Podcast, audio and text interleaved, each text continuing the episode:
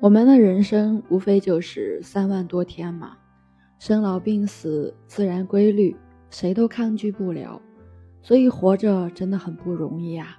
这个世界上有几个身心健康的人呢？其实真的是，没钱的人找吃饭钱的不容易，艰难；有钱的人呢，找不到精神出路，活得一样艰辛。这是听到当代人感叹最多的话语。八十年代经济改革开放，人们拼命的找钱，以为找到钱就有了出路。一些人有了钱，以为有了钱就有了一切，用钱能买到的事做尽了之后，包括买女人、男人等等，才发现内心依然是空空的，并不快乐，也会感到孤独。这种孤独感并非和家人和相爱的人在一起就可以抵消的。有钱的和更有钱的比，心情就更难平静了。老子说：“虚其心，实其腹；弱其志，强其骨。”虚心就是心空，就是少思寡欲，心能够空下来、虚下来，体内的元气。才能和合，和合就是阴阳平衡，就是在培养元气。元气是我们活着的老本呐。我们常说固本培元，养元嘛。所以弱其志啊，就是减少物质的欲望，包括你的生理欲望，那我们身子骨才会强壮。我有一个朋友，六十多岁了。开着本田佳美，最近啊，他打电话跟我说，他上次在高尔夫场看到那些年轻人开着宝马、卡迪拉克等豪华名车，就觉得自己寒酸没面子了。他就说，那些开名车的年轻人都是因为赶上了电脑时代，赶上了视频时代，很容易就发了大财。其实五十知天命，他都快六十了。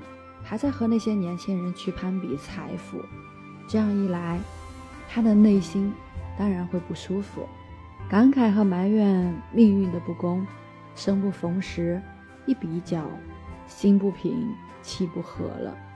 气不和的另一层意思其实就是消耗了。要知道啊，气是我们生命的本源，我们的皮肤光滑，没有皱纹。走路轻盈，奔跑如飞，说话声如洪钟，充满磁性，其实就是因为我们体内真气充足的缘故。真气嘛，也称之为是元气，是我们从母腹中带来的先天之气。先天之气是一种暗能量，是生命物质能量和信息能量的结合体。当我们老了，脚步慢了，说话声音小了。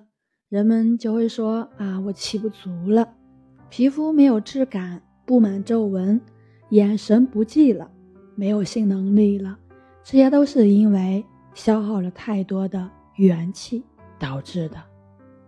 要知道，有气才有力，称之为是力气。我们体内的元气充足了，你才能够底气十足，朝气蓬勃。那元气消耗的越来越少了。就会出现我们经常说的有气无力的这种情况，包括抵抗力也下降，然后歪风邪气趁机的侵入我们身体内部，那各种疾病就出现了。元气大伤就是导致精疲力竭，严重者气若游丝，上气不接下气。其实元气也可以称之为是我们体内的风。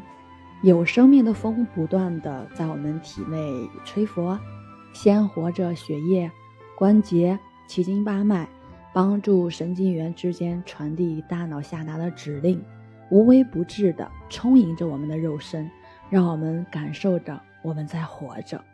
那咽气了，那口气儿它走了，没有生命之风的吹拂，身体不再柔软，僵硬成为尸体。当最后一口气离开肉身。一个生命走完了过程，或者说是一个轮回，只有平静下来，才能够养气，不被眼前的境遇牵动内心，才能够平静。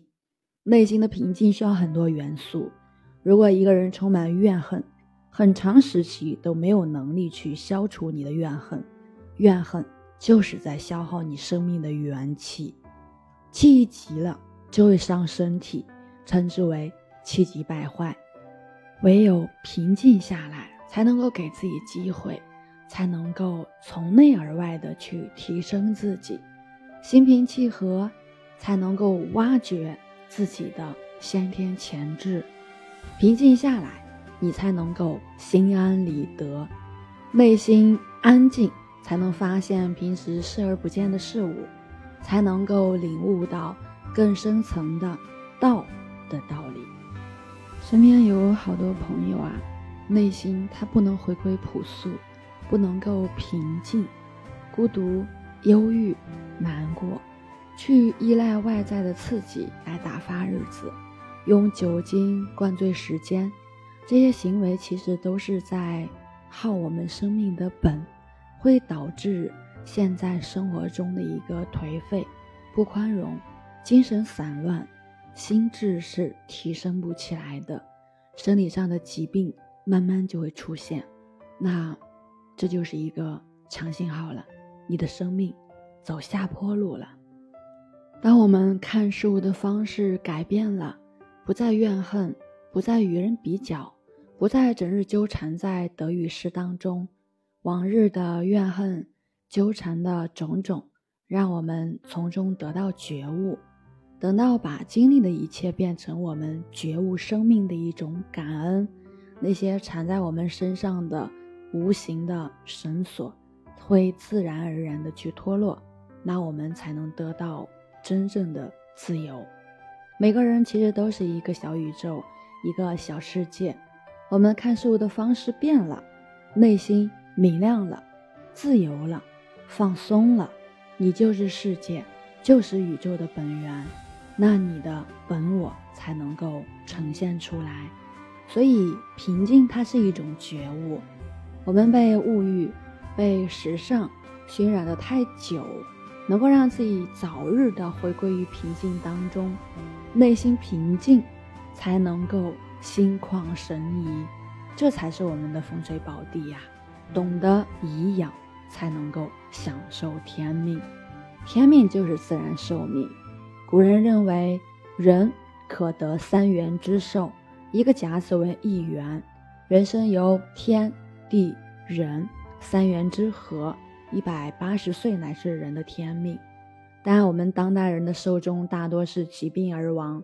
极少的人无疾而终，得病的主要原因就是体内先天元气不充足了，两大循环系统失常了，不通的地方就是病灶，以致血管硬化、脂肪肝、高血压、糖尿病等等，本来的老年病，现在提前到了中年，甚至是青少年身上。天然的免疫力一旦下降，一次感冒发烧。就会导致多种疾病的并发症，从而把人最后一口气逼出身体，一命呜呼。通则不痛，做一个明亮、健康的自由人。我们经常说“人死如灯灭”，比如说一盏油灯，用一条细细的线作为捻，慢慢的燃，油灯亮的时候就会长，反之则不然。心平气和其实就是给生命那个油灯啊，用细捻和加油。心平气和就是我们先人觉悟生命的道理。内心平静，元气才能够和合，一团和气才能颐养，才是心斋。平静让人不散乱、不浮躁，这样才能够全神贯注。当一个人能达到聚精会神。